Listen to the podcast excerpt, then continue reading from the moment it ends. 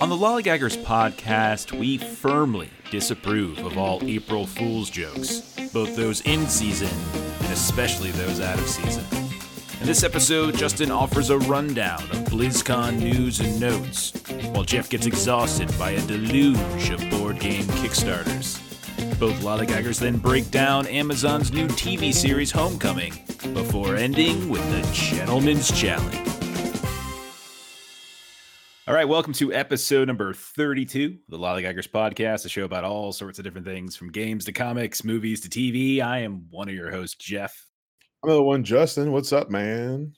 Oh, oh, nothing. I'm uh, I'm kind of raging right now. Uh, I'm a little, I'm a little salty from this little war game my wife and I were, were just finished playing. Uh, You're at I'll- war I'll- with your wife? Yeah, we're at war. Uh, I'm amazed. I'll talk about it in a minute when I get to like my Kickstarter roundup. But uh, but yeah, we were just playing a war game, and uh, it like I was was crushing, and then like it kind of like bogged down at the end, and we ended up drawing. I'm so mad. Like what? the- Who, what, the- what, table? what what is this? What is this? Soccer? Like there's no draws. What the- is this? A Browns game? What is this? That's true. That's true. So what's up with you? Uh, nothing much other than uh, horrific things happening at my school. lately. But uh, Not I did- podcast appropriate. Not Yeah. podcast appropriate. I did. Uh, there's a bunch of juicy stuff that happened this weekend because this weekend is uh, BlizzCon. So uh, Yeah, I know. I, I really always, I always kind of contemplate should I get the ticket, but then it's always on YouTube, so I don't. Um, So is this some sort of like out of season April Fool's joke? Is that what's uh, yeah, What? we're about to talk about that. that stuff's so funny? Oh my god. so so uh so overall the recap was this um if we go to uh overwatch overwatch has a new character named ash she's a damage dealer she has a rifle and dynamite explosives and her ultimate is a giant uh robot bodyguard which everyone wants to be the character anyways like they want it to be. It's like think of the robot than the yeah. It's Zin, it's big zenyatta with robot uh like with arm cannons and a bowler hat and a handlebar mustache. It's pretty solid. I saw on um, the Battlerite in the Battlerite subreddit that people were saying that the uh that the art, I guess, like looked a lot like one of their their champs. I have no idea if it's true. Uh, I'm not an expert on battle I right had no stuff. either. But anyway, yeah, I saw some of the I saw some of the pics. Looks pretty interesting. I really play Uh, which is an anymore, interesting but- character. Like uh, Ruben's super excited about it because it's now he's going from a six shooter to a rifle. So because he's all about Mhm. McCree. Sure. Uh, next, Hearthstone has a new uh, set coming out called Rastakhan's Rumble, which is about like uh, remember the arena in uh, what's the Stranglethorn Vale? The That big southern troll- one. Yeah, Yeah, yeah, yeah, big troll Stranglethorn Yeah. So like what it is is like it's going back in time, back to the glory days of when that thing was used as a uh, an arena to actually fight for. Is it uh, gonna have like like Bruce Springsteen, like Glory Days as like yeah, glory days. Yeah. Uh, yep. mhm. Uh, it's got a new keyword type called overkill, where you can attack multiple times in one round, which is interesting. And uh, Do you still play Hearthstone? Because I know you've been playing Magic the Gathering. I don't- A lot, I- so. It's so hard for me to get involved in multiple card games. I just I can't do it. It's really it hard for me to get involved in one. Like, Yeah, I I've, I've been wanting to do like I, like ever since you told me about Magic the Gathering in the Arena, and I just since you're a big Magic player, I kind of want to get into it, but it's like it feels like such a big hurdle to kind of get going on it. Yeah. know. you know what I mean. It's like I just I know ah, that like I've been playing with I'm talking with Logan about it and he he's got into it. It took him a little bit to get into it, but he got into it and it's fun to talk to him about Yeah. it. But it is a bit of a hurdle. I talked to him and he said that like he was into it, but then like it dropped out of beta or something, and then Yeah, he lost all his reset. cards, and so he was sort of slow getting back into it again. So Yeah, he's he's, he's, he's slowly getting back into it now. Um next Heroes of the Storm has a new character, Orphea. She is the uh like the daughter of the Raven Lord. Who so she's the first hero of Heroes of the Storm that is straight from Heroes of the Storm. She's not someone from another Blizzard game, so she's the first original. oh, that's interesting. Yeah, so she, she's interesting. You know, Justin, uh, I once got invited to uh, Here's the Storm. Pro I've never heard of that before. Heard this story. Never told me that ever. I used to play Here's the Storm quite a bit. Got into beta really early, and I played the crap out of it. Haven't played it in a while. I'm actually curious to go back and try lately. Uh, but uh, especially since Apparently, they're doing a whole bunch of changes to uh, gameplay and character works. So it'd be the interesting to only see how they stuff. problem with that game has always been like the queue times were always just that's the worst part about it. Like the game is great. I've always loved like the different maps and the rotation of maps and But you sit there longer than you actually play. Yeah, I know. Well, I mean, not quite that long, but yeah, like definitely five, six, seven minute queues. Which I don't know. Just like when I go, if I go play League and I want to play in like an ARAM, I can get in one in like less than a minute, and then I go, yeah. I don't know, but uh, I'm actually curious. I just reinstalled Battle.net yesterday because Destiny Two uh, is doing that whole Free, thing. Keith was telling me about that, so I downloaded it. Yeah, it's fine, whatever. Like it's for free, I mean, so I still downloaded it. So I'm gonna give it a give it a go. But like I'm I'm now that I have Battle.net reinstalled because ever since I did my my computer rebuild a couple months back, I never actually reinstalled Battle.net. So I'm thinking of downloading Heroes of the Storm and uh, busting it out again. So we'll see. Uh, Warcraft wise, uh, WoW Yeah, Classic comes out in summer 2019. Um, I have zero interest in playing this because I actually Oh, World of remember- Warcraft. World of Warcraft. Yeah. Sorry. I'm thinking the other one. Okay, continue. yeah, we'll, we'll get there. Uh, I remember the early days of Warcraft, and I am not looking through rose-colored glasses. I remember how garbage it was, and so people are so excited about this classic thing. I am not. it wasn't garbage, but like I would Compared say to what it is compared now. to the e like the the the amount of player ease that there is in game now, like how efficient and simple it is for you to get where you need to go as fast as you can, blah blah blah, all that kind of stuff. It was wasn't really around. Like you know, we It's couldn't. terrible. That's one of the reasons I played. I I played a mage just because I just wanted to teleport everywhere. Because I came from EverQuest and like I knew what the the travel times in EverQuest, which you know put Warcraft to shame. But you can make a ton of money as a- as a Oh, yeah. mage back in the day, like porting people. So I'm like, I'm gonna play a mage. So I ended up playing mage, and even though I'm not a huge DPS type class, I prefer tanks. But like, yeah, I played a mage just so I didn't have. I'm like, I don't want to. I don't want to take boats everywhere. So, but They had a demo on the floor where if you were Horde, you could work in the Barrens, and if you were Alliance, you'd be in Westfall. And it basically was about the Defias Brotherhood and uh, dealing with uh, what are they? The pig people. Wow, Quilboar. So different type of stuff. Wars, yeah. Yeah. Um, they also have a new charity pet. They do one every year. This one's for Code.org. Is putting technology in kids' hands um, for like uh, elementary school kids and middle school kids. The charity pet is Whomper. He's a little baby uh, Yeti. So it looks pretty cute. Big old eyes and big old. Uh, get that tumor head like we always talk about. Uh, there's a new WoW cinematic that came out for 8.1. It's Lost Honor. It has uh, Saurfang and Anduin in it, and it looks amazing. They've really like their cinematics every time just gets so good. Um, I really really liked it. They confirmed Kul Tiran and Zandalari trolls for the new allied races. Kul Tiran going to have shamans. Zandalari trolls going to have uh, paladins. So these are new new races to have this type of stuff on either side, which is good. Uh, they showed an in-game cinematic for Terra Darkshore, which is going to be a new warfront of Darkshore because they, they burned down Teldrassil, so there's a new warfront going on there. They talked about 8.15 um, and having it having uh, Draenor time walking. It's going to have um, in 8.1 you're going to have a new raid about uh, in Zandalar. In 8.2 you're going to have a raid killing Azshara, so there's that one too. Um, there's so here's here's something you might like. Okay, in 8.2 they're also doing a mecha gnome uh like mini raid. Okay, so the idea Oh. is Hmm. they're so here's what's happening. They're opening up a section which is a new island and it's all gnome based. And in this world, they're mecha gnomes and they're part robotic. And you remember how uh Karazhan was like a mini raid basically with for five people? Yeah. Same thing for this. Well, eventually, that's what it became. Yeah. So it's a mythic level mini raid for five people, and there's a whole new gnome area. It's about really expanding the gnome stuff that they've never done over 15 years of WoW. They've never done it. So Man, that stuff. Gnomeregan, right? Just uh those- still don't have it fixed. there's still people running out. Like Yeah. you go there and there's They still run kids leper gnomes escaping. Like how long has WoW been out? Like 10 years or something, Yeah. right? And so for 10 years, there's been people trying to run out of that place. You go there and you still see like the same routes, the same gnomes kind of running out. Like so so silly. Um, next thing on the docket, which is actually it intrigues me, is the Warcraft 3 Reforged. Yeah, here we go. Um, This has got my attention. So yeah. uh, it's basically they've redone every cinematic and every bit of gameplay, added new quests, new things going on in the game for Warcraft 3. They did this recently for StarCraft 1, um, where they basically reforged StarCraft 1 and reskinned it and re right. the They, they said they're doing more than they did with StarCraft, like the StarCraft Yeah. remaster. They want to do more with it than just sort of like a, a touch of paint. They actually want to kind of iterate on it some more as well. it looks really good. Um, some of the models look better than they do in WoW. Like they have Hogger models that look better than. Hogger and WoW.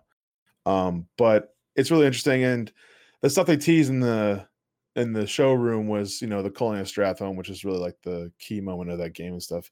I'm looking forward to seeing all the cinematics and stuff. I've never been an RTS guy. I'm garbage at them.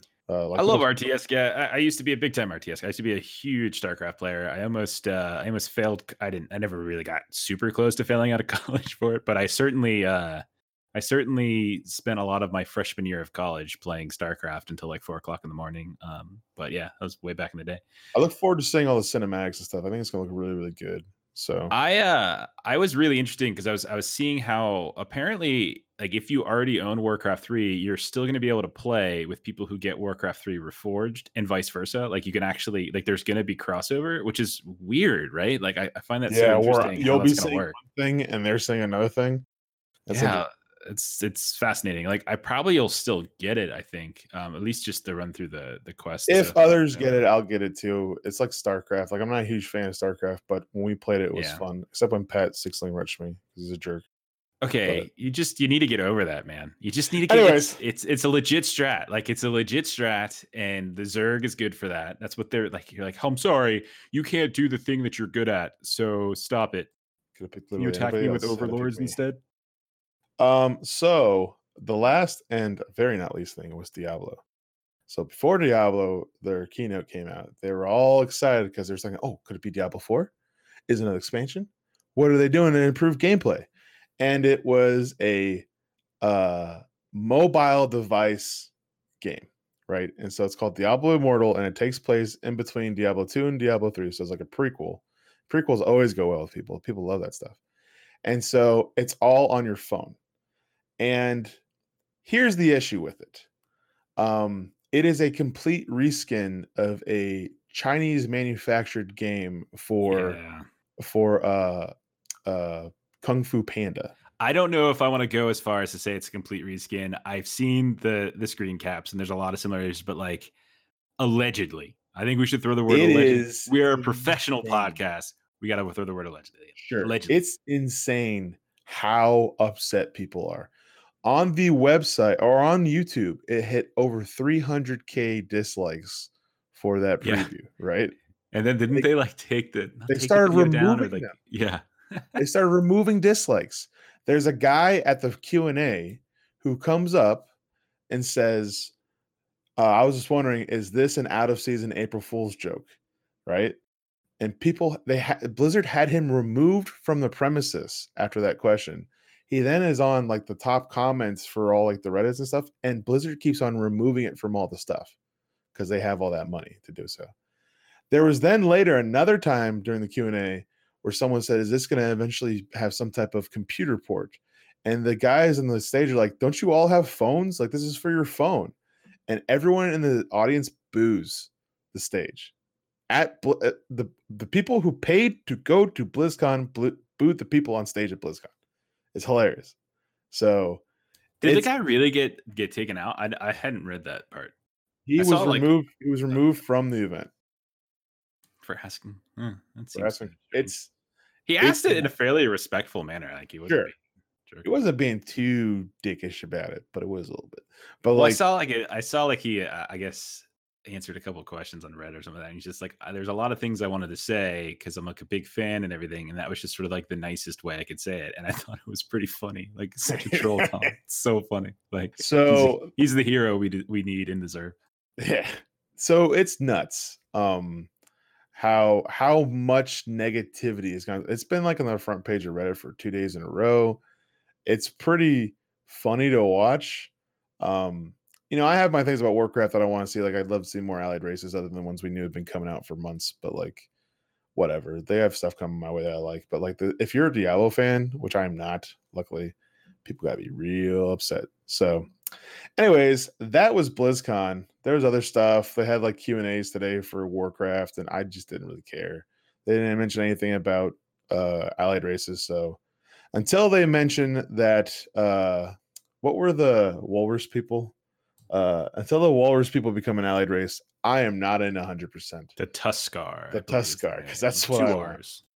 i want tuskarr so Sure. Sure. anyways that's it for that you said you had some Alright. stuff about uh kickstarters you want to talk about? I got a Kickstarter roundup going on. There is so much on Kickstarter right now that I want to back, or is is going to be coming up soon. Like October has been a ridiculous month. Uh, Essen just happened. Essen Spiel, I should say. Spiel is the name of the convention. Essen's the city, which is, like- Spiel. which is a big, uh, you know, it's like one of the biggest uh, board game conventions or just gaming conventions in the world, and it's held in Germany in October every uh, every year. But I don't know what it is if, if if that's kind of driving it, or maybe it's just people like different companies trying to get their kickstarters up before the holiday rush that they can get all their money before that happens. I don't know. Anyway, there's a ton of stuff. There's even there's more up here on Kickstarter that I want to talk about than I have time to talk about in this episode. So I might even talk about more next week. But I'm not committing necessarily to backing all of these yet, but these are ones that I'm seriously considering. And so I'm going to talk about three. I'm going to try to go through fast, uh, relatively fast, fast for me. Uh, so the first one I want to talk about, and I already I already briefly alluded to it, was uh, this war game that that my wife and I have been playing. It's called The Edge Dawnfall. Uh, it is by Awaken Realms, which is the name uh, of the publisher. It's designed by Michael Oracz, who's uh, who's a really well known designer, and I think he actually does the art as well. There's a couple other designer names: uh, Christoph Piskorski and Marcin Swierkat. I'm sure I got like half of that right. Um, so if you're familiar with wargaming, uh, like miniature-based wargaming, we're thinking of things like Warhammer 40k or uh, or, or War Machine or something like that, um, or like X-wing. Uh, so those are like miniature war games, tabletop uh, war games. We've never really played one, my wife and I. We don't usually play direct conflict games. We've gotten a couple that are sort of close to it, but we really don't go full on. It's not necessarily our, our preferred way to play. Um, but I backed the Edge Dawnfall a couple years ago when it was first on Kickstarter, mainly because I just wanted the miniatures, because the miniatures are this wonderful mix of like sci-fi and and uh, and fantasy, and so I can kind of use them um, in either D and D or in Starfinder, depending on what I'm running. And so it was kind of useful to me. It's how like a lot of times I break a tie on whether or not I want to back something. Um, but we actually busted the game out and started playing it, and surprisingly, it's fun. I'm a little bit uh, salty right now. I still am uh, a little bit salty, even though we finished about an hour and a half ago. This this uh, this skirmish we had. Uh, but let me walk you through the game just a little bit, really quickly. Uh, it's a fairly accessible miniatures based game. A lot of wargaming tends to be very difficult, a lot of rules, kind of like what we were talking about when it comes to card games. There's a lot, there's like a learning curve. There's a fairly big learning curve. And this game, uh, I thought was probably the easiest I've ever played, at least tried thus far. And I, I've t- I tried some, but not a ton. Um, so it's a it's a it's a miniatures based war game with a mix of deck building and some area control. Um, and it also and has a solo and a co op campaign uh, that's built into it with uh, like this. One of the factions is like an AI faction that you can play. Uh, you can play it one to four players. You can play it team based. You can play it free for all. You can play specific faction uh, campaigns, like one versus one. Like if my wife and I decided to pick two particular factions, like certain ones are paired off story wise, then you can just play through the campaign itself. And there's like a series of specific matches, kind of like you would in like a StarCraft or World of Warcraft or something like that. Uh, so the setting is kind of like a post-apocalyptic setting with a little bit of sci-fi and a little bit of fantasy to it. And there's six unique factions that are that are playable. The darkness faction can be played, but it's not really kind of like tournament ready, so it's not really supposed to be for competitive. Uh, but the six ones are there's um, the chapter, which are basically angels. Uh, there's the demons. Um, there's the Razak, which are kind of time traveling robots. There's the Dvergar, which are uh, kind of futuristic dwarves, which is my preferred. Um, there's the Faceless, which are basically robot zombies, and then there's the Reborn, which are kind of like the the tree hugging uh, nature type. Um, so like they all have different game styles. So like the Dvergar are really good at defense, and they have like they're kind of hard to kill. Like the Razak are really good at distance stuff, um, and they have a lot of mobility. Um, the Faceless have like this cannibalism and evolution mechanic that no other one has. Like the Reborn uses a lot of poison. Uh, the demons are really good at initiative, and they use curses. And then the chapter are like have a lot of heals and saves and defenses, and are basically the freaking blue deck equivalent. And my wife was playing it, and it was I'm, I'm, I'm sorry, I'm salty. Anyway, the game's for pretty, jerks. Blue decks are for jerks. yeah, my wife's a jerk. You heard that? Melissa. No fun snake. You're listening to it right now. Exactly. No fun snake. I like how that's a thing, and you weren't even there when it happened, and that's just become a term. Uh, okay, so the game has like these passive and active turns. Uh, so on a passive, so on an active turn, you can do what you normally would expect to do, which is like move move a unit or move a squad, and then attack if you want, right? And you can also play cards. And so like like you said, like I said, there's like a little bit of a deck building mechanic. If you're playing one v one, there's like 25 cards in your deck.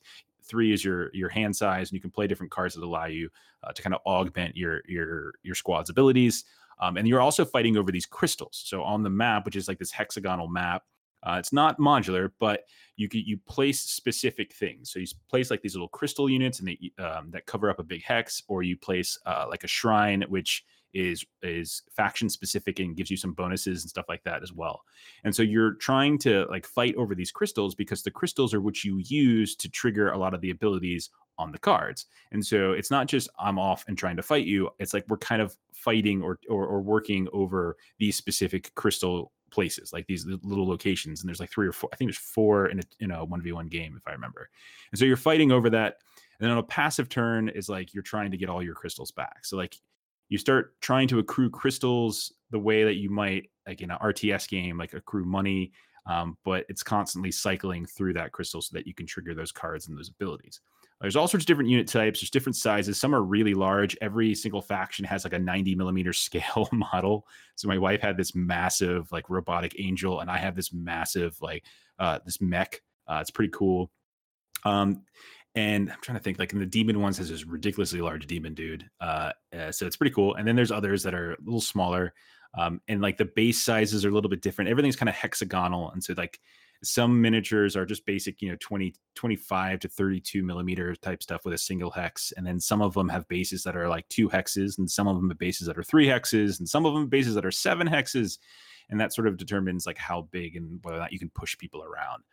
Um, so this is the second. So right now on Kickstarter is this is the is the reprint. Uh, so it's the Edge Dawnfall version 1.6, right? And so um, it's not just a reprint, but it's also like upgrading some components and it's adding some new units, specifically new cavalry units, which is pretty cool. So the demons are getting the succubus. It's not so much riding something, but has like a pet that comes with it, and there's some voting that's going on. So they're letting like the the people who are back and get a say in it. The chapter are getting this holy knight on a horseback, which is like a sci-fi paladin, pretty cool looking. Uh, the Razak are getting this big old mech jumpsuit that's like something out of Avatar. It's pretty awesome.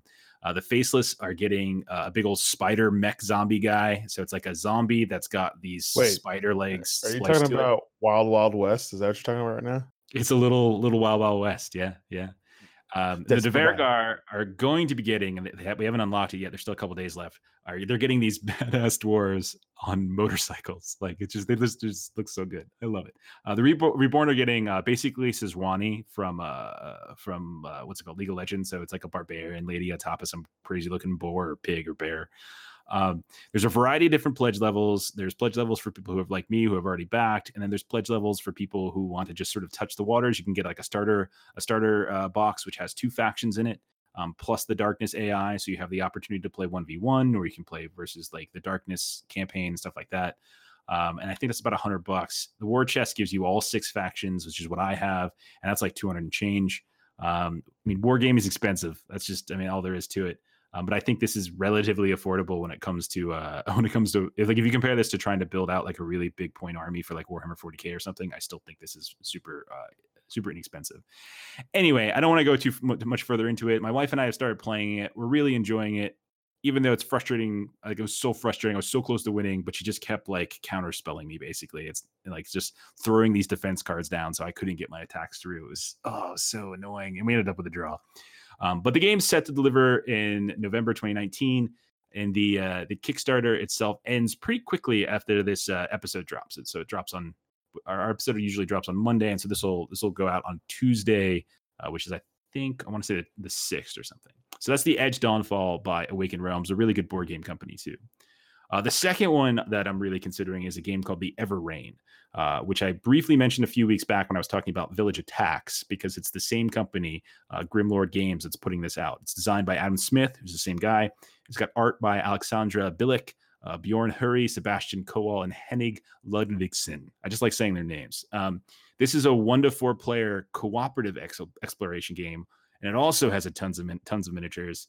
Um, I'm kind of a miniature freak. I'm trying to cut down. I like to paint, and I like to use a lot of miniatures in D and D. So, like one of the reasons I'm willing to back these games is because I get a lot of utility from them. Not only do I get a board game I can play, but I also can, you know, f- sustain my painting hobby, and I can go ahead and use them for D and D. So I get a lot of use out of them. Um, not everybody does, and so like you have to sort of figure out, you know, when you're trying to back these things, like where is your value at? So um, the theme is basically that it, it's sort of like Lovecraftian stuff, like the elder gods meet pirates. Uh, so you're sitting in the world where the the old gods, the old ones, is the terminology they use, are awake, um, and they're reshaping the world and there's like water everywhere. It's constantly raining, and everybody controls a different ship uh, and and a various crew. And now they're exploring this new world that the old ones are reshaping in whatever image that they see fit. So things are kind of all over the place. So it's an exploration game. So it sounds really cool. It's got a modular board, uh, which players discover as the game progresses. It's sort of scenario based, like these mini little campaign arcs. Um, I don't want to say it's like a full campaign game, but it has like these little arcs. I think where one scenario leads into the next. Um, so as you explore this like hexagonal map, you place modular hex tiles that reveal different types of spots. So it could be ports or islands, open seas, shipwrecks, things like that. Um, and as the game progresses, you're recruiting different crew, which all have, in like depending on you know captain, chef, that kind of stuff, um, and they all have different benefits and traits that could potentially uh, make your crew stronger or in some cases allow you to trigger other story elements because you have specific traits. Um, so some of them are positive some of them are negative um, and so it's not always good but it's it's interesting at the very least. It's all very narrative heavy. Um, and so when you explore um, an island, for instance, like you draw these cards, and then another player will read it out loud to you and tell you like to make a choice, and then you make a choice, and then they'll tell you the, the consequence of that, right? And when you're out at sea, you draw sea event cards, and something fairly similar happens. Um, and there's tests just like you would in like a like an RPG or in like an Eldritch horror or games like that, or Mansions of Madness, which I've talked about recently. Um, and you just it's sort of same sort of idea. You have stats, you roll your tests, and based upon that, something story happens, right? That's the idea. Um, I mentioned Eldritch Horror because it's giving me a little bit of vibe like that, which is like the idea of there's this world you're exploring and you're trying to do it like there's a clock, there's these elder ones, they're rising, they're getting strong, and you're trying to look around and figure things out. There's a little bit of Dead of Winter in the sense like the way the crossroad cards work. Um, if you're familiar with Dead of Winter, um, or if you've played something like Tales of the Arabian Nights or Above and Below, which is like have storybooks. While there's no storybook per se, there's story cards I don't know necessarily how exhaustive or how substantive those stories are going to be yet. It might just be a fairly like from what we've seen, the cards are fairly small, but still interesting to some degree. Um, there's a work in progress rule book up there right now, but it's still a really early draft up on Kickstarter. Um, and the gameplay doesn't seem to be entirely finalized yet. And as the Kickstarter progresses, and there's still a couple weeks left on this one, they're going to be spotlighting various parts of the game and how it plays. Like they just did like a big spotlight on the concept of traits and how that works. Um, so hopefully we'll get an idea a little bit better how the game's going to work. Um, so there's a little under three weeks left. It ends on November 23rd. And so I really do want to learn more about this game. I don't feel like they've done a clear enough job yet of sort of explaining how the game plays, but it's certainly got a cool system. And it seems like this is just a foundation for them to put out their awesome miniatures, which is okay, which is, I think, totally fine. But I'm hoping there's a good game. Like when I hear the concept of exploration and cooperative together, and then there's like ships and elder ones, like it's it's hitting a lot of things that I tend to like. And hopefully the the actual gameplay is going to support this.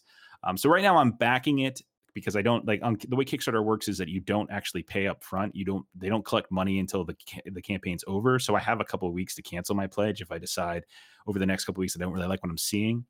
Um, but I'm backing primarily based on I like the miniatures, I like the theme, I like the idea of this being an exploration style game. And it's also from a company that I've already backed twice, and I like what I've gotten from them. I really enjoy Village Attacks. And Endure the Stars, I like as well. Village Attacks, I love. I think it's a fantastic game.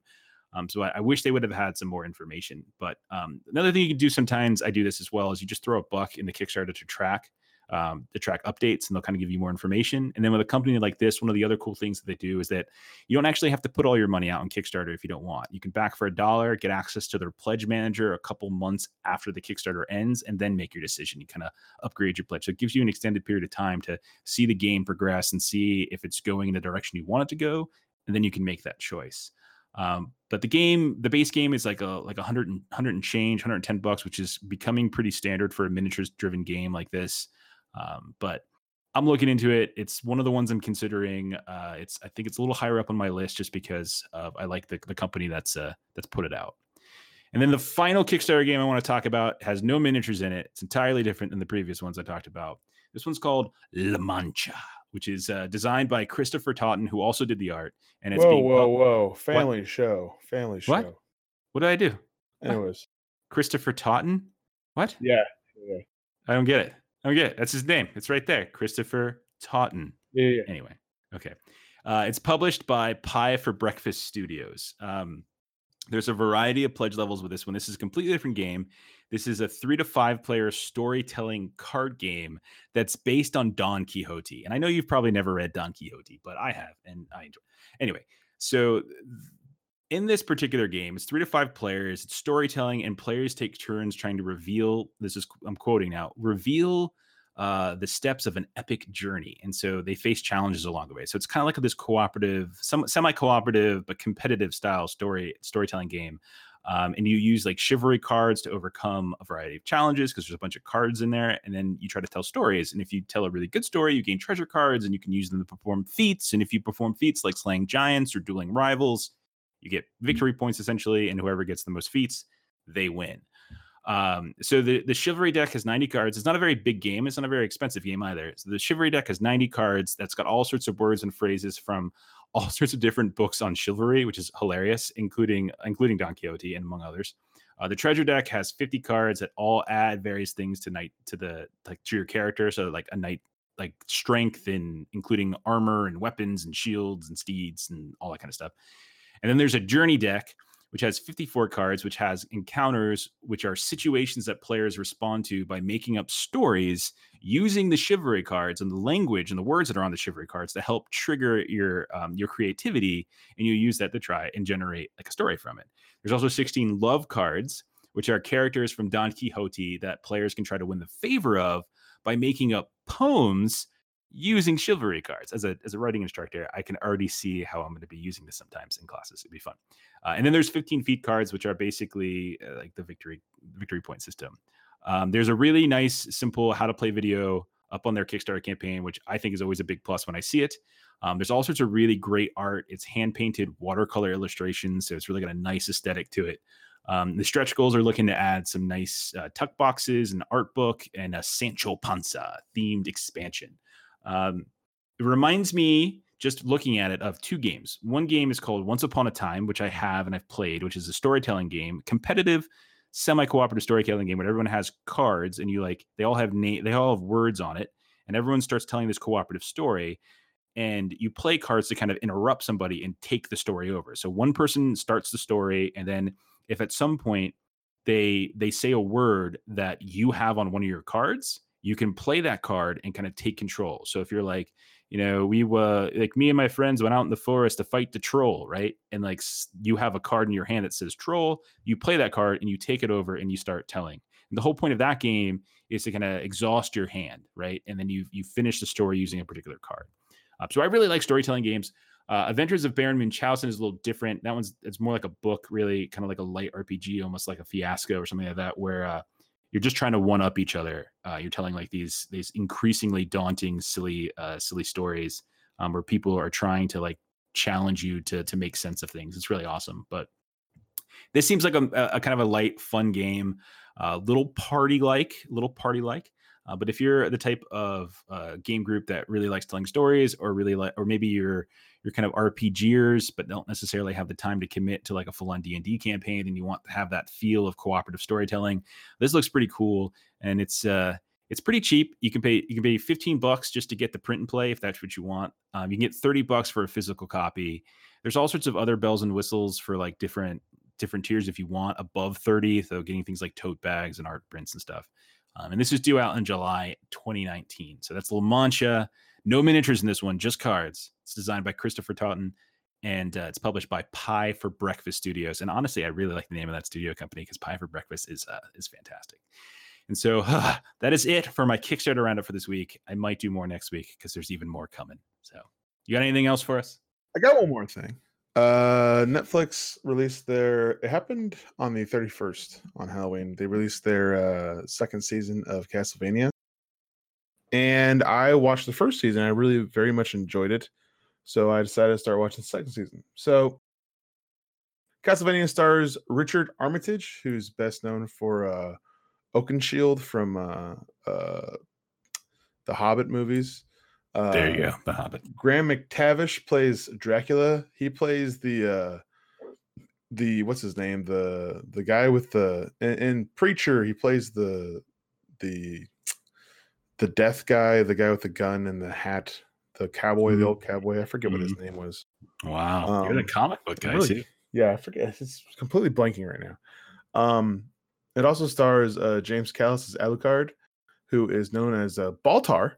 Uh, Gaius Baltar uh, plays Alucard.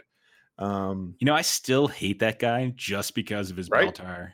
Like, I, I'm sure he's a wonderful man, but I just hate him just because of it. You know, uh, some additions to this season was Peter Stormare as a was it the Godbrand. Saint of Killers? Was that was that right? The Saint of Killers. Yeah, Saint of Killers. There That's his name. There we go. Uh, Peter Stormare plays a guy named God Godbrand. He plays a Viking uh, vampire in this one. Uh, he's best known for well, my favorite performance was his was in um, uh, Armageddon as the Russian cosmonaut. Uh, so he's in that.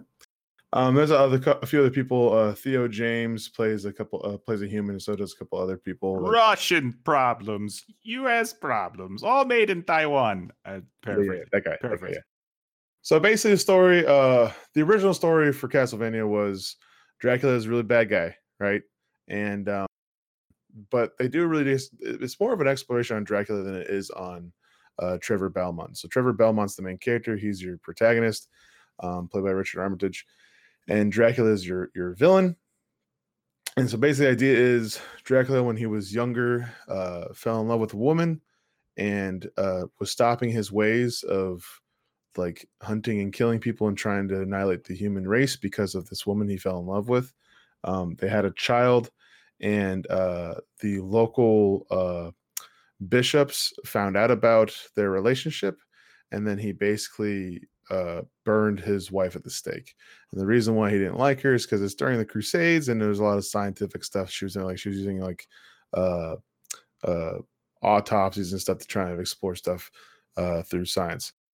So um, when they kill his wife, he then decides to rain terror on the people of planet Earth because it uh, it made him very mad, and that's how he's as bad as he is. The Belmonts have been hunting vampires for years, and they thought they'd be be extinct. And Trevor Belmont is basically a a um a, uh ancestor of these people, and he's kind of a drunk, and no one really likes him, but he's really good at uh, killing them vampires. So in the first season, they find Alucard. Alucard is Dracula's son, and he teams up with another magician and Alucard to decide to go and try and stop uh, Dracula. In the second season, Dracula starts getting together his his like um his band of generals to try and start taking over uh, the world and destroying all humans. Uh, two in particular are Hector and Isaac, who are humans, and he trusts them the most. And Hector and Isaac, um, they're very special because they're the only humans the entire group. Uh, Hector is like a necromancer that can bring uh, things back to life, and so he was excommunicated from his people because of his uh, reanimation techniques that he uses. Now he would use it for animals and stuff, so he was kind of like uh, banished from his people because of that. And Isaac was a slave um, and used and he would work alongside with some crusaders, but they tortured him and he kind of left and lost his humanity and and those people as well. Um, there's also small hints that he might have also been homosexual. So like in that time, it was kind of like frowned upon. So kind of like these weird like undertones of that type of stuff. Um, a new woman comes in, Carmilla, and she's trying to uproot like uproot what's going on. She thinks that Dracula's being uh childish and and and not doing what he's supposed to be doing. So she's trying, she's basically becoming uh my be- the best way I can describe her, she's she's star screaming uh Dracula, right? So she's like, uh, you don't know what you're doing, I can run this better, you're garbage. So she kind of like tries to uh uproot what's going on there. And meanwhile, uh, Trevor and his little band finds the Belmont uh, facilities and finds all of the old, uh, like, uh, weapons and stuff that he used to have in the past. Um, so the show's okay. Um, I I enjoy it some. The, the, there's a few things about it. It's super brutal. It's one of the bloodiest things I've ever seen, and it's very violent and very very rated R. I've seen probably about 30 beheadings in five episodes, and they're pretty brutal. Removals of hearts and lots of blood. Um, the the the backstories they give to the new characters are great. However, I'm watching this for Trevor, uh, Belmont's character. I could it, they might as well just call us the Dracula show because the the ratio I think is like a 60 40 ratio. There's so much Dracula and all of his little minions and barely any Trevor halfway through the season. And it's kind of annoying me because I'd like to see more Trevor Belmont and Alucard and all that stuff. I just feel like there's so much time spent with Dracula. Um, the backstories they give these characters are great, but like I want Trevor Belmont and his backstory. That's what I'm interested in his character. Um, it's American anime, so like it's not real true anime because like their mouths are clearly moving to the American um dubbing, but what? I don't really like you know how like if it's Japanese anime, like when their mouths, you know, they're it's being dubbed with American words, so the mouths don't really, really match up. This is clearly American made anime style, where like their mouths are moving perfectly with the American words. You know what I mean? I didn't realize that like anime was only used for like Japanese animation. I thought well, anime was like, just a term for animation it's just the it's the type of style, I guess. But it's like this is American based anime. It's not Japanese based. So, but like the only right now. But continue. The only problem that I have with it, it it seems it's almost like the show is missing frames. You know, it almost it stutters a lot, and I don't know if that's it's part of the style of what they do, but I don't know if that's trying to save money on frames, like not having to do so many cells to make it smoother, but like there's it's so choppy at times. Like pe- there's a lot of like it's almost like it's moving at two frames a second. It's so slow how the how the animation goes.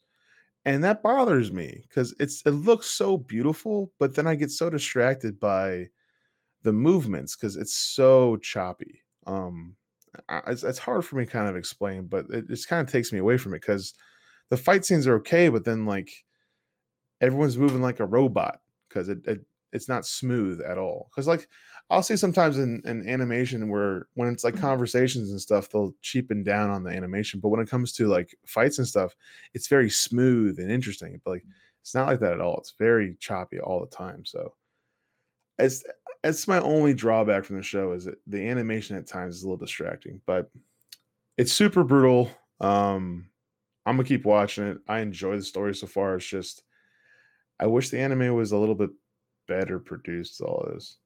Anyways, that's Castlevania. It's on Netflix. It's only 30 minute episodes, so I got through about five of them pretty easily this week. I have to finish the other five here soon. So, yeah, that's all I gotta say about that. All right. So let's go talk about our breakdown for the week. All right. It's the TV. Breakdown. Homecoming is a new Amazon TV series billed as a psychological thriller and based on a podcast of the same name by Gimlet Media. Created by Eli Horowitz and Micah Bloomberg, the Amazon series stars Julia Roberts as Heidi Bergman, a counselor and caseworker for the Homecoming Transitional Support Center, a program that promises to help formerly active soldiers transition back into civilian life. Now, while at home, Homecoming, Heidi works with multiple soldiers uh, but by, primarily we watch her interactions with Walter Cruz, played by Stephan James. The program itself seems a mixture of clinical and pharmaceutical therapy, uh, but as the show progresses, it becomes a little unclear how ethical these processes are, how much the soldiers know about the services, and whether or not there might be ulterior motives to the programming. Uh, now, Homecoming is owned by a parent company, the Geist Group, uh, which is most frequently represented by Bobby Cannavale's Colin Belfast, who is Heidi's supervisor, and he frequently appears via phone conversation as he micromanages Heidi from afar. Now, complicating the show is the present day storyline because all of that was in the past. Now, the present day storyline finds Heidi working as a waitress years after her time with Homecoming, and a Department of Defense compliance officer, played by Shea Whigham, uh, investigates a, a, complaint surrounding the Homecoming program and specifically Walter Cruz. Now, as the show progresses, director Sam Esmail, who uh, most people know from Mr. Robot, uh, weaves together the present day state of Heidi's life, which has taken a noticeable downturn, in the time she spent with Homecoming, raising questions and mysteries about what went down and what went wrong during Heidi's time working for the program. Now, as always, we're going to do our best not to spoil too much, but you got to understand that some small spoilers might happen, especially for a show like this one, one that's filled with kind of oddities and a little bit of mystery. Uh, so, if you want to avoid all spoilers and go into Homecoming fresh, we recommend skipping forward now to the Gentleman's Challenge uh, and returning to our discussion once you have a few episodes of Homecoming under your belt. So, with that warning complete, Justin, what'd you think of Homecoming? Um, I was hooked right away. Um, I, I, cool. I thought it was a very interesting uh, story. What really hooked me is the art design of the show.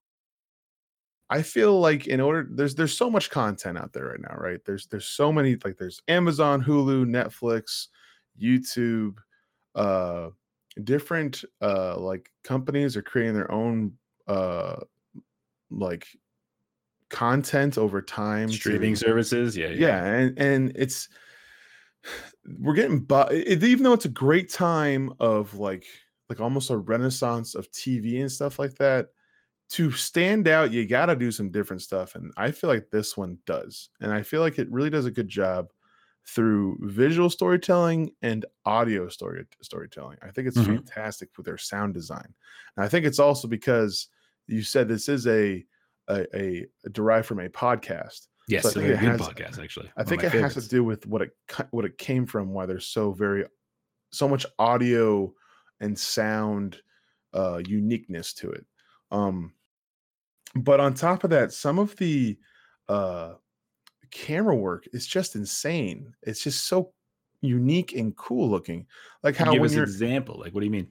Uh, first thing is when you first are when you first see her in present day that it's like a reverse letterbox look where it's like a vertical yeah, yeah. looks like right. a vertical yeah. cell phone um and it's very unique and cool um but it's not distracting you just feel a different feel when that's going on and then right. you get a lot of these like long uh pulls these long pull-ins from a distance or mm-hmm. and zooms too because like zoom yeah. ins like like like there was this one part with uh with Shea Whigham's character uh the department of defense the, the compliance officer where it was it was like almost retro. It was like I was watching yeah. like a 1970s like cop drama, and, and it was got a little grain to it as well. Yeah, a little bit of it. Like the coloring itself is a, it's a little like the, there's there's not a whole lot of saturation. Like it's just like kind of yeah, it's definitely got this weird style to it. And, but it's like unique. a subtle style. It's not like completely. It doesn't overwhelm you, but it's certainly noticeable for sure. When he was talking to her the first time you you see a small little zoom in on him when they're talking. I'm like, oh, that's you don't see that very often. And I think it's that uniqueness because no one does it anymore. Instead, people do dolly shots yeah. and do different types of track shots. This is more of a it was a straight up zoom, and I was like, man, that's just you don't see it so often. It's just unique. Um, and on top of that, like the one where they're they're in the office building and like you're going through the office building, you're going like from the from the ceiling kind mm-hmm. of, and it's like it's like wrapping through the entire office, and you see like the strange bird's eye view that kind of turns yeah. into a long take in a way. Yeah, it was a really interesting shot. I know what you're talking about. It's in like the, it's just it's an very episode two, unique. Yeah. Um, and then also like when he was going through the file, the basement room like for files, uh, for the 452 file, whatever it was. Sure. Yeah. And that long shot of him walking down the the aisles. It's just with so, the lights clicking on and then yeah. clicking off as he goes by. Yeah, I had also flashbacks to being in school and, and having to research in the in the in the in the stacks. Oh my god.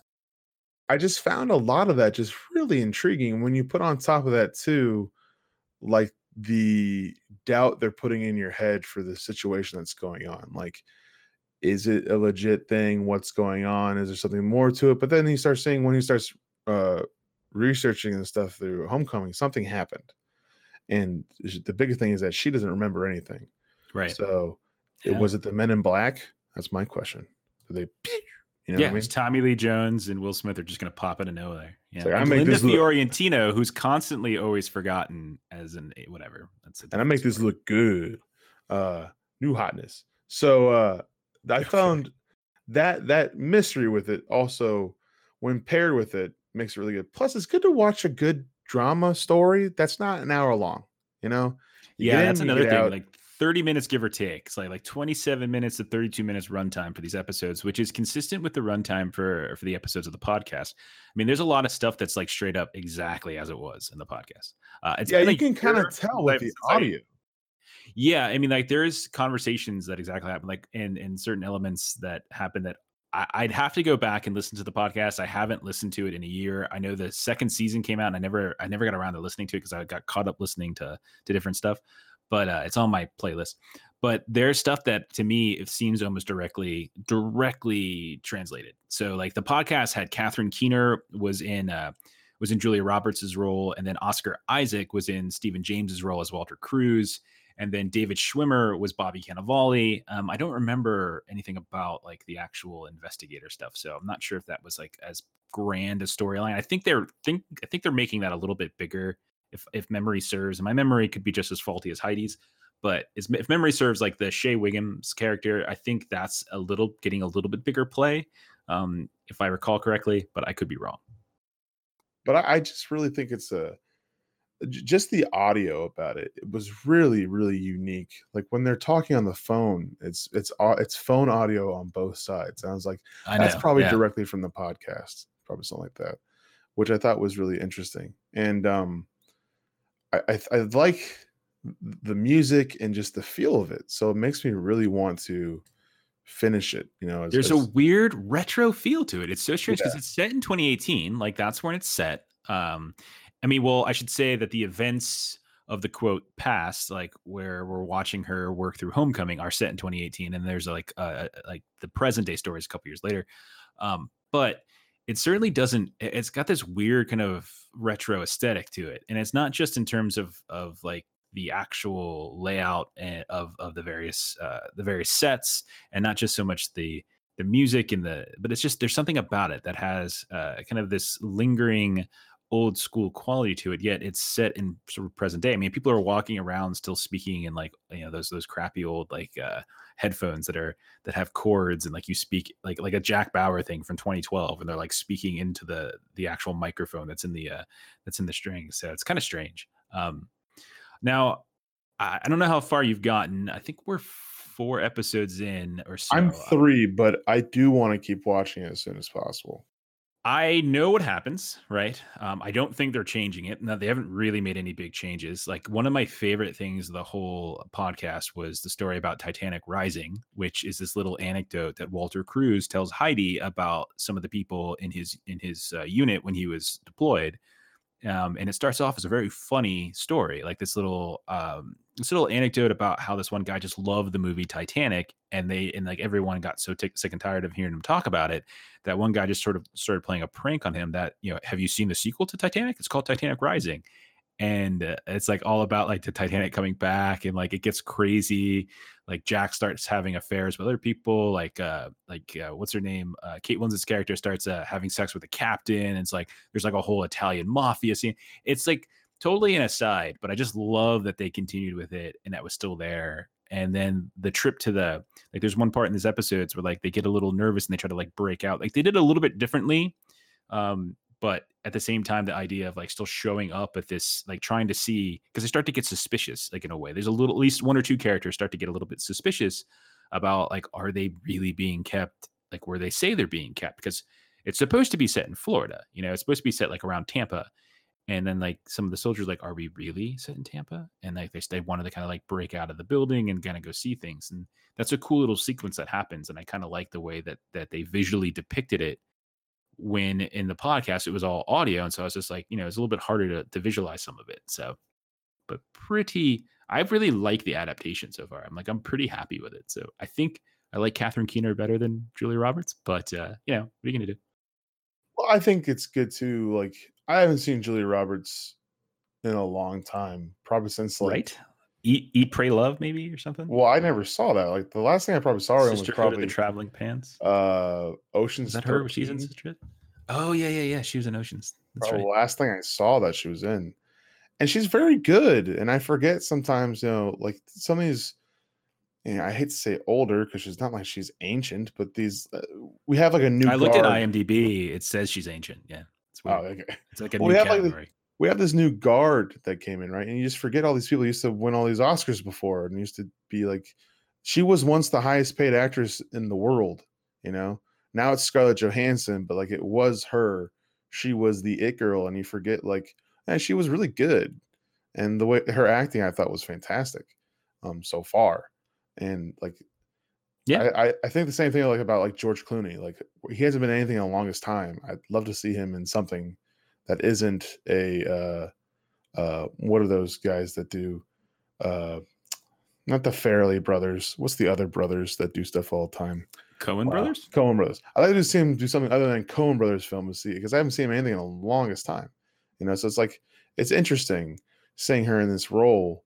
And I really am invested. But like like the problem is with you, it's like when I read the comic and then watch the TV show, you've already experienced these things already. So you have these uh predispositions to enjoy certain parts better.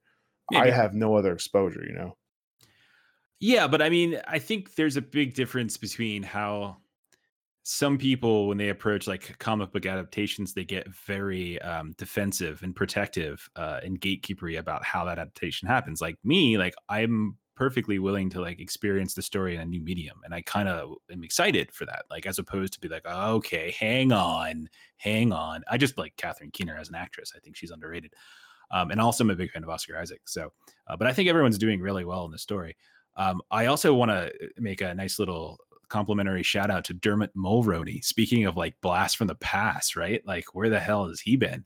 Um, but he plays uh, in the in in the the actual podcast like Heidi's boyfriend, who they were together and then they broke up, and then like now they're kind of reconnecting in the present day storyline, and like that's a way for sort of exploring some of the weird mysteries of like what potentially happened and trying to put two and two together. Um, so I think he is like it's so weird, and I'm pretty sure they were in a movie together too, like that once way way back in the day, um, like something based on a wedding or something like that. I can't remember exactly what it was, uh, but I think he's doing pretty well. I really like the cast. I think all in all, the cast has been very strong. Yeah, but I, I'm all about it. I, I highly recommend it. Uh, strictly off the visual and audio style to it. Um, so I'm gonna finish watching it though, see how it ends up, and if there's a big old hook by the end of the season, it might be a good investment for me to keep watching. So yeah, that's my suggestion. Yeah. It's pretty fast. Like there's 10 episodes, they're half an hour a piece. So it really doesn't take that long of an investment. Um, it's it's a it's a show that doesn't have a, a lot of like it, it's it's low key and it's a it's a slow burn, but it's a burn that's actually progressing a lot more quickly than a lot of these other shows simply because of its runtime. And I think it's really getting to the story a lot faster than some of these other shows can particularly do. It's things that we've talked about in the past on this on this uh, on this podcast. So I'm I'm really enjoying it as well. I think if you like mysteries, if you like nonlinear storytelling, uh, if you like shows that are set in the real world and are sort of dealing with stuff that is conceivable and and possible, but also kind of eerie and creepy, like this is a really nice show to kind of explore. Um, it's it's if you're an Amazon Prime person, like if you have that, which so many people do, like you can get it right now for free. Amazon Amazon TV's got it. Uh, so I highly recommend it. And I also, um, if you, you know, I don't know which order people would want to do this in, but I would also highly recommend they check out the podcast by Gimlet Media. So like, I'm pretty sure if I recall, episode or excuse me, season one ha- had roughly the same amount of episodes, roughly the same amount of runtime. And then there's a season two now that I am now reinvigorated and re-encouraged to go listen to uh, once I finished uh, speeding through the rest of these episodes uh, of of uh, of the actual television adaptation. So, uh, so strong recommendation from both of us, uh, and I'm, I'm glad to hear that Justin liked it. We had a, we had a little bit of a debate about what we were going to break down this week, so I'm happy that that it turned out good for you. Yeah. All right, so let's go ahead and do our gentleman's challenge for the week. And now, it's time for the Gentleman's Challenge.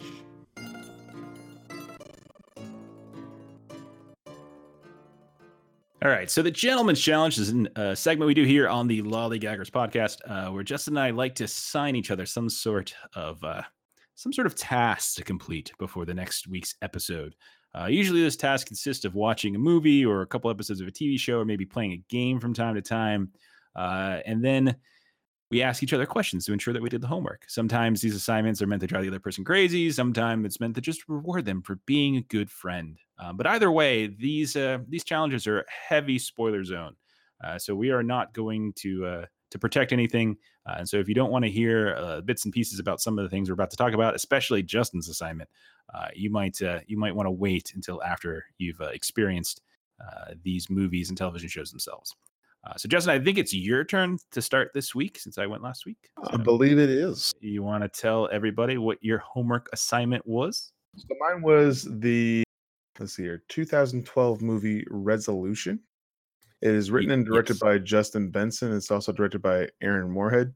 Stars Peter Cilella, Vinny Curran, and Emily Montag. Um, so it's basically a really, really indie small film. One of like uh, Tribeca Film Festival stuff.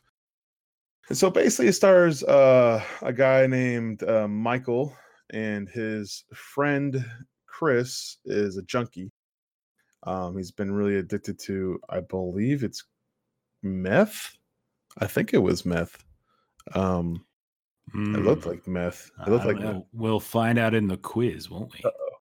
anyways so it was meth and um he goes and sees his friend his friend sends him a uh an email of a picture of him like cranking out and acting crazy in the woods with a dog so and then he also sends him a map of where he's located at so he goes to go visit him to try and clean him up one last time see if he goes to rehab when he goes there uh his friends all shooting guns and being nuts and he kind of goes there and says I, i'm i'm gonna give you one last shot to come to rehab. If not, I'm done with you and we're we're done here. And he says no. So his uh, so Michael and his um infinite wisdom decides it's a good idea to just instead of taking him to rehab, just uh, handcuffs him to a pipe in the uh, little cabin and uh, sticks him there and says, "We're gonna be here for a week, and you're gonna you're gonna sober up. And if you don't sober up, um, when you're when you're done with that week, we'll see where we're at. But I'm gonna get you cold turkey."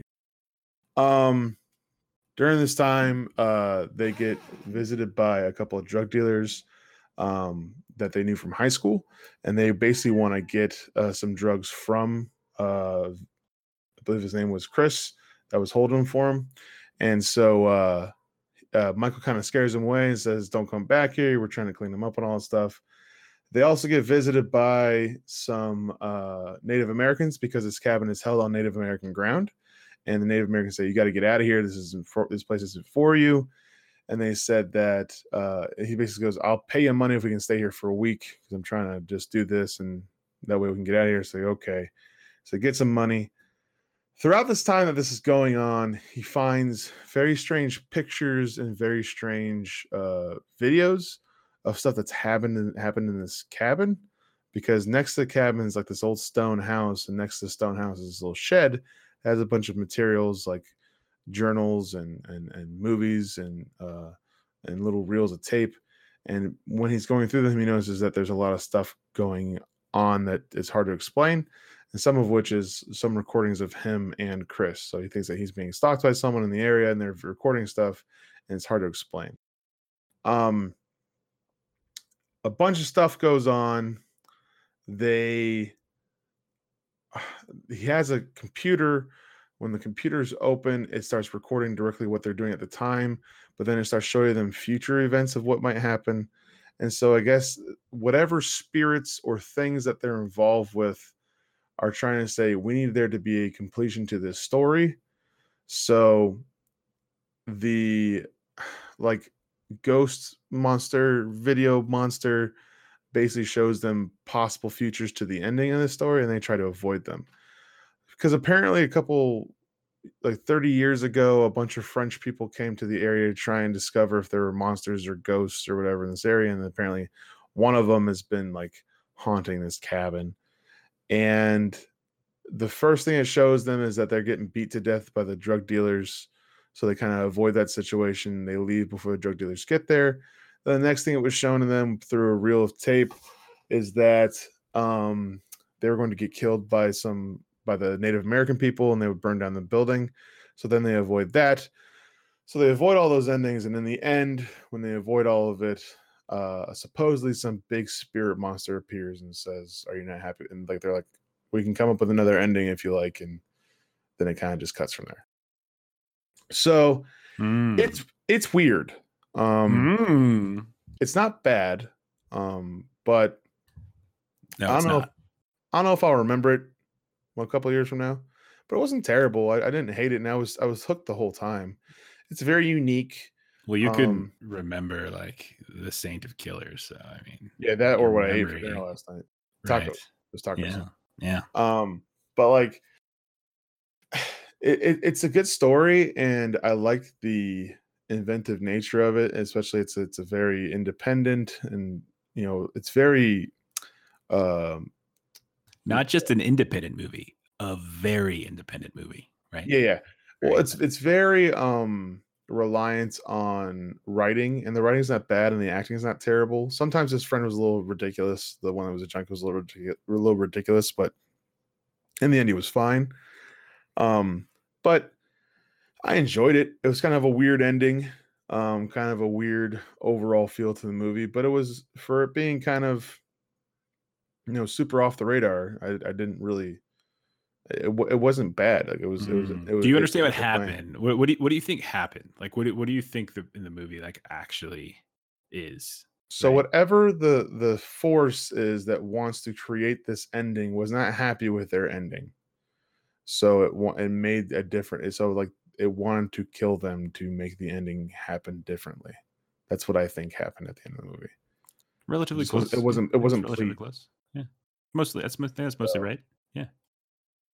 I think that's correct. So what would be the actual? No, no, I think that's right. I think there's a little more to it, um, but I, I don't want to get too into it yet because your next uh, your next challenge is going to be a movie that's very similar and overlapping a little bit with this, made by the same people, uh, which I think offers some extra context and information, stuff like that. That uh, I don't I don't want to blow it yet, so I, I'll, I'm going to reserve comment until next week's episode. But it was it was interesting. I I I didn't dislike it at all, but and I when I wasn't bored, but like it was it was just kind of There's like weren't enough people in capes flying around chasing. yeah. I need more. Spider Man. I need more people uh swinging from ceilings and uh and flying through the air. So if I could have that, if I put is if that's in the next movie, we're good. 100 percent we're good. So, anyways, you got quiz questions for me? I do. I do. Uh, okay. Question number one. There's five, five questions. I would really like you to actually do well on one of these. Um, so here's the question During one of Mike's shopping trips, Chris tries to cut through his handcuffs. What tool did he use, and how, effect- how effective, theoretically, do you feel this tool might be for cutting through handcuffs? Uh, it was the uh part of the ceramic mug, and he tried using a spring from the bed, but he thinks that the bed's made from astronauts. So I think it was part of the mug, wasn't it? I'm pretty Mm. sure it's the mug. It was a toothbrush, um, but you're right about the spring. So I'm going to go ahead and give you partial credit for that. That was good. But I was thinking of a different time. Yeah, I thought the I'm second time. specifically the toothbrush. That's when he cut his hand. Uh, Yeah. I'm thinking of the toothbrush. Yeah, Uh, but the- okay, I'm going to give you a 0.25 because I wasn't asking right, for the right, spring, but I'm going to give you credit because that's a that's a good memory. That's good. That's good. Okay, Okay, okay. question number two: Why did Jimi Hendrix die? Because of drugs. No, the correct answer is is because he didn't have Mike Danube and a set of handcuffs to save his life. Sorry. I don't even remember that line at all. Some of us pay attention to movies and some of us don't. I guess so. Question number three. What did the cultists down by the river tell Mike? That the very important message. it was the vessel as to which their lord will be arriving soon on planet Earth. Phew, I'm gonna only Something, have something to, along those lines. Like it uh, is along those lines, but you missed a couple key components to it. So I'm gonna give you half credit, but it's that the it's that the celestial Messiah will land his vessel before the end of days. So you're, you you've got the general gist, Yeah, but some of the, spec- I'll some of the specifics were needed. Yeah, I'll take half. you get half of that. Okay. Uh, question number four, pretty simple one here. What did the dude in the Winnebago, his name is Byron, uh, do for a living? Oh no. Um Like, what was his profession? other than snort cocaine. It's not co- cocaine. It was just like red, like I don't know, wet red plant weed thing was really strange. But that's not what I'm talking about. Like, what was his actual profession? Like his reason for coming to the area? Archaeologist, right? That is correct. Well done. Excellent googling skills. No, Okay, I just remembered it. now I'm just teasing. So you're at 1.75. Going Okay. to the final. That's more than question. most. I know. Yeah, That's actually this is, this is pretty good for you. Doing pretty good. Final question. In the movie, it's suggested that Chris, the the druggy bad friend, did something particularly bad or embarrassing at Mike's wedding that Mike's wife is still angry about. What do you think that might be? Did he uh break? Uh, did he break a uh rocking chair, antique rocking chair during the reception? Is that it? Is that your final answer? That's my final answer. Oh, you're so close to being right. You got half credit. The correct answer is that Chris probably sat in a rickety antique rocking chair at the reception, broke said rocking chair, and then blamed the breaking of the rock chair, rocking chair on Mike's 75 pound grandmother. I never then blamed this. Lost Mike said- and his wife, their security presence. Excuse me, sir. Excuse me, sir. I can trot out a whole host of, uh, of actual witnesses who have heard you multiple times Said that she did it. my now dead grandmother as being the only other person who sat in that chair, and she's 75 pounds and you're not.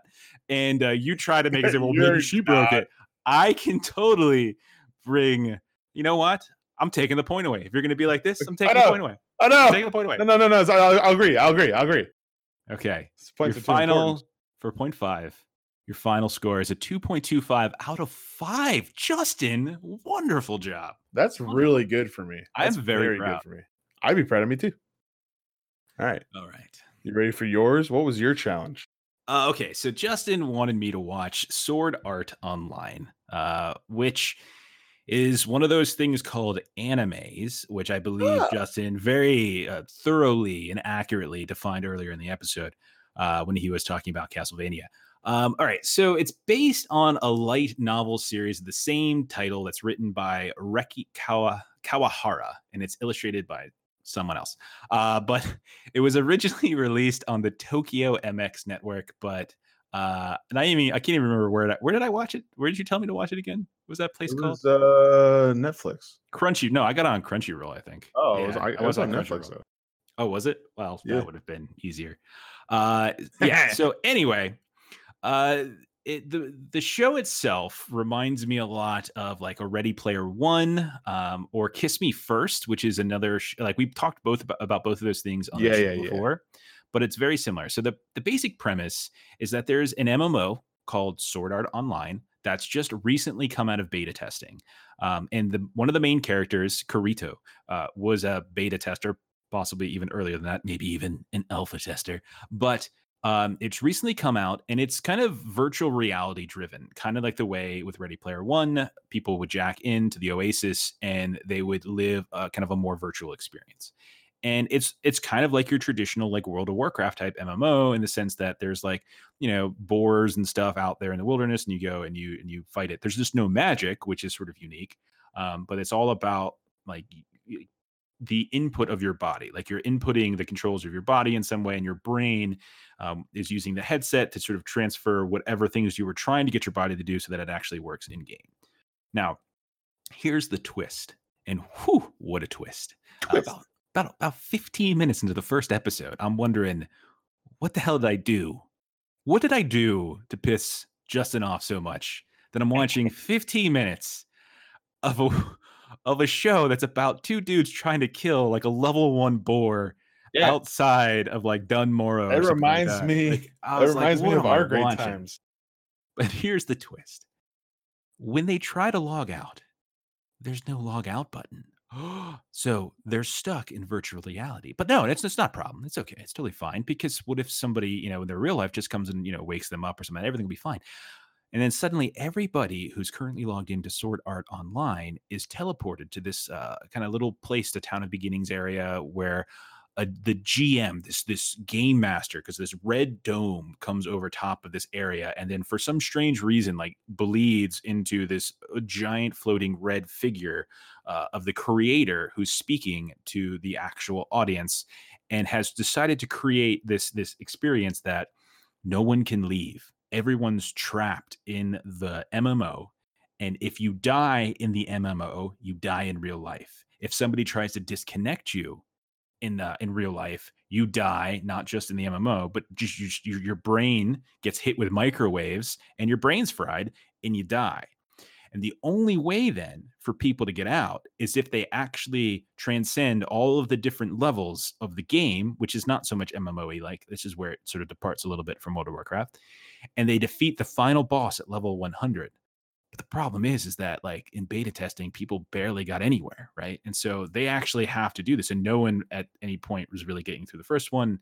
Um, so that's the first episode, sort of setting up the premise, and then second episode sees like people trying to come together like a month later 2000 people have died already because like all the beta testers went out and kind of found all the choice uh, xp spots and stuff like that and they left a lot of the beginners. At least that's one of the arguments and they, they left these beginners to die because it's kind of a hard game. It's skill based it's not just you know it's just just hit a button and wait for your your cooldowns to come back. Like you actually have to to learn how to properly input the uh, input the commands and so then a group comes together because they found the boss. Because not only do you have to actually defeat the boss, you have to find where the boss is. And so they found the first boss, which is like this big old fat kobold, the biggest, fattest kobold I've ever seen in my life.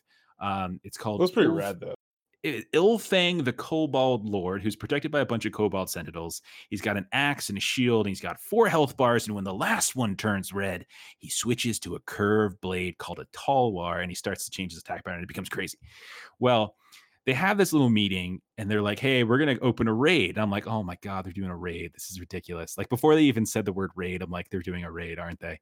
Uh, and so they get together a raid because so they can all go and defeat this monster and, and you know and like ascend ascend to, to level two.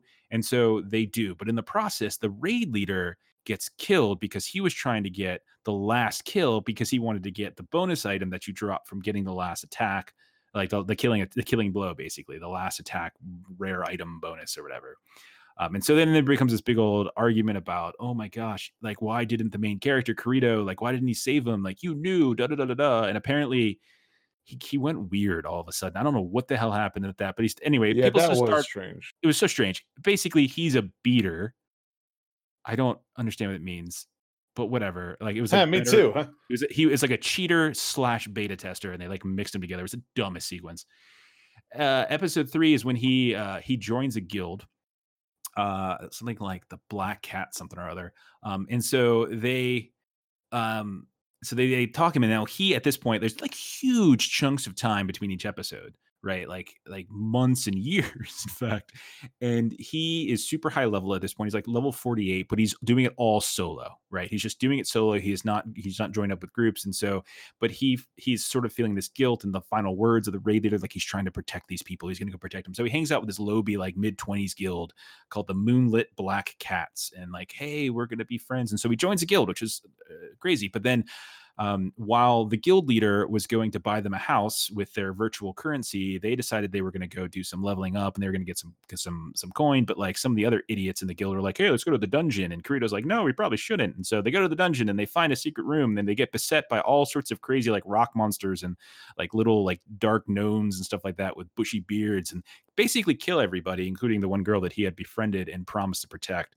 Um, and then uh, he decides that he's going to go fight uh, uh, uh, basically a really mean Santa Claus because it was the it was you know it was the holiday season and so they were doing their special uh, Winter type type scenarios. And so he kill kills a special boss to get a resurrection thing, but the resurrection thing only works if it's that the person's died within the last ten seconds. And so he's just like you know hell with this, and then he walks away again because he loves walking away all moodily like.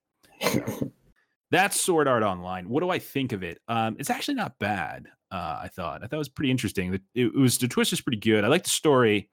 Um, it's got a lot of the stuff that I, you know, I don't particularly care. Just like the aesthetics, it's not, it's just not my style. Um, but overall, I, I, thought it was pretty interesting. Uh, I do. I am confused about a few things. They said that you eating in game is not really eating, and yet somehow these people are still alive after yeah, a very long time. And I don't really understand. Like, did everyone just like hook them up to inter- you know intervene stuff? I, I don't know. It's just sort of strange. So there's a long time between things. I don't really understand some of the some of the timing, the patterns of it all. Seems kind of strange. It's overly like he's overly emotional at some points, like where it just I don't know. It makes sense. It doesn't make sense. Uh, he was really nice to this one guy on the first day that he went and killed boars with, and like apparently that's connected them, which is ridiculous because I'm sorry, whenever I used to help a newbie, which wasn't very often, it's not like, oh man, uh, send me pictures of your kids when you have them 10 years later. Like we didn't connect on that kind of level. So I felt that was a little strange and disingenuous. But um, overall, it's actually not bad. It's pretty interesting. I don't know if I'm going to keep watching it uh, just because there's so many other things to watch. Uh, but I did find it interesting. I did find it unique, and I'm kind of curious what's going to happen. Um, but there's only 24 episodes. There's a beginning, middle, and end.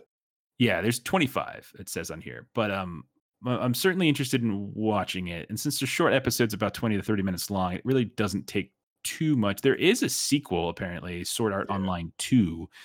So I don't know if I really want to get too like, invested. Fool me once, shame on you. Yeah, except now oh, it's, it's it not again. an MMO. It's a it's a battle royale now. See, that's all the rage now. So anyway, overall, I'd recommend it. It's pretty solid. Um, it's pretty interesting. It's kind of clever premise. I think 25 episodes might be a little long and might make the premise run a little thin. I think if you're an MMO player or a former MMO player, you might get a little bit more of a kick out of it because you're going to get a lot of the inside jokes and stuff like that, um, or little references here and there. Uh, if you like, especially if you're at least if you're a video game player, you're probably gonna like it. But um, yeah, pretty solid. Not not that bad. Uh, like it started horribly. The first 15 minutes, I was like, I'm gonna beat him to death. Uh, I'm gonna fine, Justin. I'm gonna get a very heavy shoe and I'm gonna beat him to death. Uh, but right. It got better. It got better. So what do you got? For your quiz? All right. Yeah. So actually, you got one of them already. The name of the guild. Sweet. Uh, sweet. Black Cats. Yeah. Yeah. All right. Okay. So, how many people died from disconnecting initially? The first group that disconnected, like right off the bat. So, how many people died? Uh, you mean from, from people disconnecting? From episode one to episode two, right? Yeah, no, not the two thousand people when he was first talking to them. Okay, and so 213. I believe it was 250. Where'd you get nope, 213? 213. I just watched it like 20 All minutes. Right. Okay, so 213, buddy. Nice try. 250. Maybe it's a translation error, like a different, like maybe Crunchyroll had a different number than Netflix. Who knows? But it's 213. Maybe. Yeah, yeah. All right, so I wrote it down because I'm like, that's the type of that's the type of quiz question Justin's going to ask me. Yeah, it's like I like the numbers. Uh, okay. What was the name of the item that he received from the Kobold King? Uh, a cloak of midnight. God dang midnight. it! Yeah, you pay way better attention than I do. I do. It's really fresh because I actually all three on. episodes. Hold yeah. on. Uh, the actual translation was a coat of midnight. Oh, well, I mean, again, what I watched was like I wrote it down, so I'm, yeah, it's uh, it's gotta be the. I'm counting. Did you yeah, watch the English version, or did you, did you watch the sub? I watched subtitles. I watched subtitles. That's the problem. That's the disconnect right there. Okay. I watched the uh the the dubs. All right. So, how many health bars did the boss have? The Kobold King. I answered that actually already. He had four health bars, but when bars. one the, when the last one turns red, he switches to a curved blade called a talwar, and his attack pattern changes. But in the actual fight, twist, the fat kobold lord actually switched to a nodachi, which wasn't in the beta, and woo, craziness. So yeah, pretty crazy. Yeah, that's what happens when you when you don't like watch the uh, uh, fat boss uh, stuff on on yep. YouTube. Gotta get your bo- make sure you update your boss mods before you go you got it. on the raid. Come on. All right. What does the assault team uh what does the assault team have that the other guilds don't? Like they that their guild doesn't have? Oh man. Um because the reason the assault team is going so well. And if you get this, sir, you will get a a solid five for five is like are you talking about the biggest difference between like the guild the black cats guild and like the league and the assault team yeah. willpower? Uh willpower. the was... biggest difference between them is willpower because the guild they said their first priority was friend safety and that's not the case when it comes to the others. Well the information that i was given was because they have access to information and that's why that they're doing so well and that that's not true that actually refers to the idea that the beta testers themselves um, like well there's two things. First of all there's the beta testers who put together a little guidebook that everyone was supposed to read and apparently not everybody did. Then the other thing was information brokers. And so there's information brokers which the lead guilds aren't like the lead people aren't the only ones that have it. It's pretty much anybody. But there is a conversation between Kirito and the leader of the black cats guild when they say, you know what the difference is between the black cats and the lead group's willpower. And like that's literally It the must word, have been a translation thing. We gotta make sure we're watching on the same. I don't know. I know it's a little strange, but like maybe yeah, but but because they literally it's the same sentence, but he says access information. I don't know. I got willpower. That's like that's literally the quote. Willpower. I'm still gonna go ahead and take my full credit and uh, just take a take a five. That's out of fine. five. You, you think you're five out of five? I'm okay I very It must have been.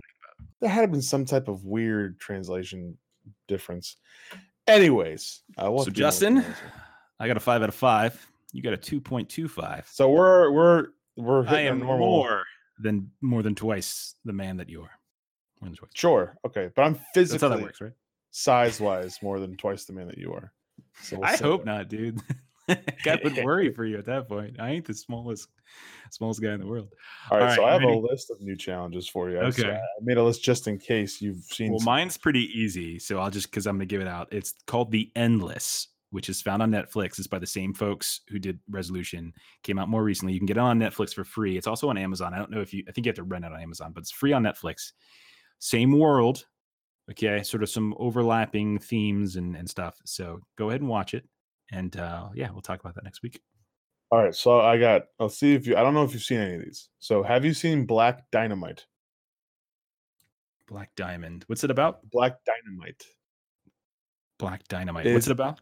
It is a a satire of a 1970s black exploitation film. Yep, I've seen it. Yep. Okay. Yep. Yep. Yep.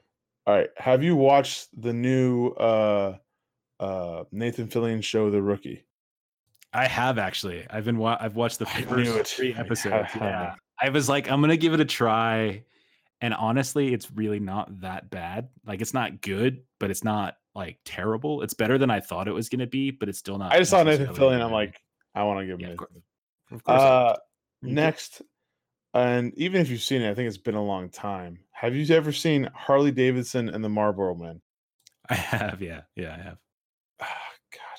Sorry, man. I got no life. I watch a lot of stuff. All right. Finally, there's no way I don't sleep. I, I don't sleep. So Uh, you're gonna watch. It's on Amazon, I believe. Uh, or it's on Hulu because I was going through like like different things to watch on Hulu, and it was like 90s or 80s retro. It is called Ninja Three: The Domination. So you're gonna have to watch Ninja Three: The Domination. As I- if you've seen this, I don't, I I'm don't doing a what else to quick look because it sounds familiar. Actually, I don't know what else to say. It's a 19 it's a it's it's a 1980s martial arts movie and I'm looking at it and it looks familiar, but I can't for the life of me remember the hell it's about. So I'll go ahead and take it. Ninja um, Three: The Domination. I think I've seen this. Oh, yeah, watch the, it again. The, the cover, I remember I think I've rented this way back in the day because I remember seeing the art on like a VHS at some point. So oh man.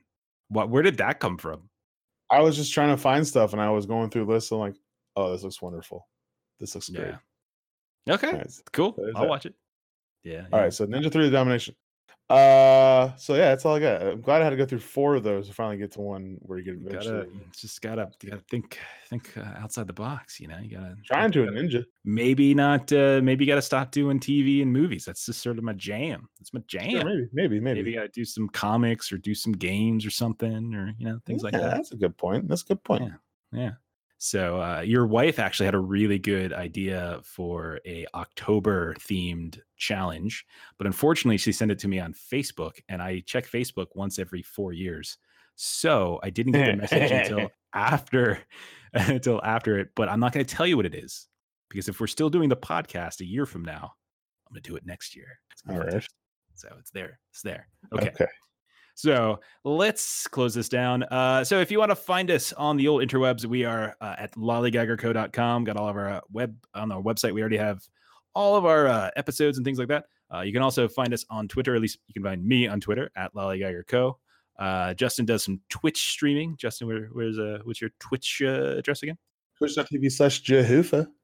Find me there anytime. Uh, I took the week off, but I'll be getting back to it this week. So Cool. I just was really nice taking some sweet naps, do some Call of Duty, some Rainbow Six, some good stuff. I want to go back and just do some data entry and just figure out how many times I've thrown the Twitch channel to you, like to give us the plug, and how many times you've actually denied it by saying I haven't been doing this or I took this or I haven't been doing that. I'm just really Let's not do that. I don't want to do that. you don't really want to see the results. nah. Uh, anyhow, if uh, if you could, if you've got the time, uh, wherever you get our podcast, whether it's iTunes or whether it's uh, it's Stitcher or some other place, if you wouldn't mind just dropping us a little review, a little rating, it'd be very nice. Uh, if you've got any ideas, because Justin apparently needs them for really good challenges for one or the other, uh, maybe uh, put a little uh, put a little note up on the the Twitter, uh, or maybe uh, mention a little something in Justin's uh, Twitch TV uh, chat room, because uh, you know that could work. Um, other than that, you ready to do some thank yous? Yeah. All right. I'm not, but uh, let's do it anyway. I'm gonna, I'm gonna do it live. I'm gonna do it live, Justin. Okay. I want to thank whoever decided to add blue deck slash anti fun play styles in games. So blue deck for magic or just like anti fun game styles where it's like somebody does something and then the other person's like, no, no, no, no, no, no, no, no, you didn't. You didn't do that. I'm gonna take that away from you, uh, which is kind of what blue deck does. Uh, or like the no fun snake from Kemet, where it's just like you can't actually use the power of the monster. I just want to thank anybody who came up with that kind of stuff because it makes me realize that true evil does really exist in the world. I'd like to thank the couch in my man room. Uh, since I haven't had football all week, I really want to thank you for making these naps extra fantastic. Um, I don't know how I'd do without you. Um, I know I have a wife and everything, but you're a very close second. So thank you, couch in my man room. I want to thank pants because without pants, uh, everybody would be walking around and we'd see each other's junk, and that'd be bad. Finally, I'd like to thank Crystal Light. Um, you make my non-water options just delicious. So thank you so much.